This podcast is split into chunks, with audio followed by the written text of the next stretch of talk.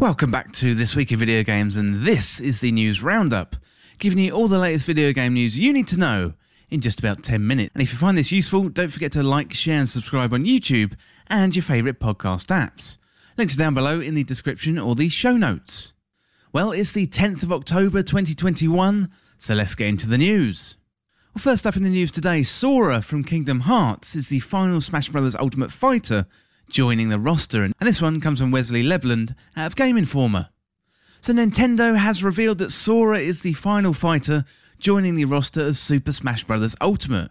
So this was announced this week as part of the final Sakurai Presents, and the reveal came as a major surprise, but not because fans didn't want Sora. In fact, Smash Bros. Ultimate director Masahiro Sakurai revealed that Sora had been the most requested fighter to date. So when Nintendo sent out the Super Smash Bros. fan roster survey back in the 3DS and the Wii U Smash days, Sora was the fighter fans wanted the most. Well, it took six years, but the day is finally here. Sora is now a fighter in Super Smash Bros. Ultimate. So he's going to be available for purchase on October the 18th, the same day that the game's three new Mii fighter costumes become available. So, like previously released fighters, Sora can be purchased individually for $5.99, or as part of the Super Smash Bros. Ultimate Fighter Pass Volume 2, that costs $29.99.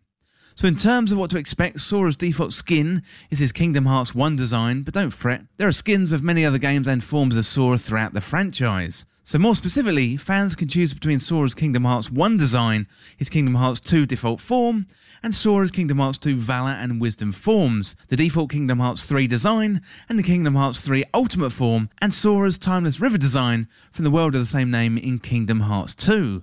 There's plenty of choice for you there if you are a Sora fan from the Kingdom Hearts franchise. So, in terms of how Sora plays, if you're familiar with the Kingdom Hearts franchise, you've already got a good idea of what to expect. So, much like in the Kingdom Hearts series, Sora will fight primarily with his Keyblade, although we can use magic powers like Thundaga and Firaga as well. So Sora can taunt using spells such as Curaga 2, although it has no actual effect.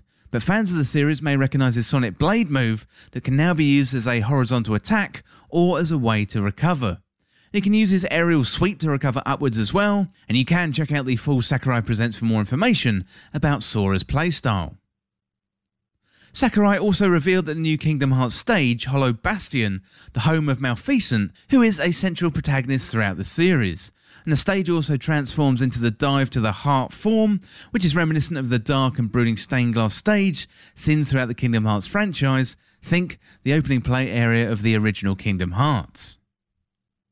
Those who purchase Sora gain 9 Kingdom Heart tracks Night of Fate, Destiny's Force, Shrouding Dark Cloud, Hand in Hand, Blast Away, Gummy Ship 2, Hollow Bastion, Scherzo di Notte, Fragments of Sorrow, and Destati. Players with save data from Nintendo Switch versions of Kingdom Hearts Melody of Memory unlock the special swing version of Dearly Beloved as well, bringing the total tracks up to 10. So next up in the news today, Doomslayer makes Smash Bros. Ultimate debut as a Mii fighter, and this one comes from John Carson out of Game Informer. So Nintendo has finally done it it's brought the Smash Bros. Ultimate Party to a close with the reveal and the release of the final Smash character Sora. And with his reveal comes a new set of Mii Fighter costumes to be released alongside the much requested Kingdom Hearts protagonist in a couple of weeks. So, talk about requested characters. Doomslayer is making his way into Smash by way of a Mii Gunner costume, and players can rip and tear through the cast of Smash Bros. Ultimate with this incredible Space Marine getup. Splatoon is also getting some more love with a pair of headwear for any of your Mii characters to wear. One is a wig that'll make a Mii look like an Octoling, while the other hat features the likeness of everyone's favourite turf war cat referee and one of two remaining mammals on the planet, and that is Judd. So all three of these final Mii Fighter costumes will be available on October the 18th and will cost 75 cents for each. So that day we'll also see the release of Sora, who's bringing his Keyblade to the battle. Support for This Week in Video Games is brought to you by Manscaped, who are the best in men's below the waist grooming champions of the world. And Manscaped offers precision engineering tools for your family jewels. And Manscaped just launched their fourth generation trimmer, the Lawnmower 4.0, all across Europe. Join 2 million men worldwide who already trust Manscaped with this exclusive offer for you. And it's 20% off and free worldwide shipping with a code TWIVG at manscaped.com. So I'm one of the first few people to try the 4.0, and to be honest, I'm blown away by the performance, the craftsmanship, and the details on the 4.0. They're definitely next level. So, trimming downstairs is something that women have been doing for years, but for us men, it's a relatively new concept. But trust me, your significant other is going to thank you for that care and attention you're giving yourself through the Lawnmower 4.0. Their fourth generation trimmer features a cutting edge ceramic blade to reduce grooming accidents thanks to their advanced skin safe technology. This upgraded trimmer includes a multi-function on-off switch that can engage in travel lock, and it also gives you the ability to turn the 4000K LED spotlight on and off when needed for a more precise shave. Well, the Lawnmower 4.0 even allows you to customize your trim through additional guard lengths with sizes 1 to 4. Did I mention the wireless charging? Well, the new wireless charging system uses electromagnetic induction, which can help the battery length last even longer. Well, it's time to get your own ball and hair body trimmer with Manscaped to make me time the best time and enhance your confidence with some nice smooth boys. We can get 20% off and free shipping with the code TWIVG at manscaped.com. That is 20% off with free shipping at manscaped.com and use the code TWIVG. Unlock your confidence and always use the right tools for the job with Manscaped. Well, next up in the news today, Pokemon Company confirms Monster Hunter style structure for Pokemon Legends Arceus. And this one comes from Wesley Yin-Poole uh, out of Eurogamer. The Pokemon Company has confirmed the Monster Hunter style structure of Pokemon Legends Arceus.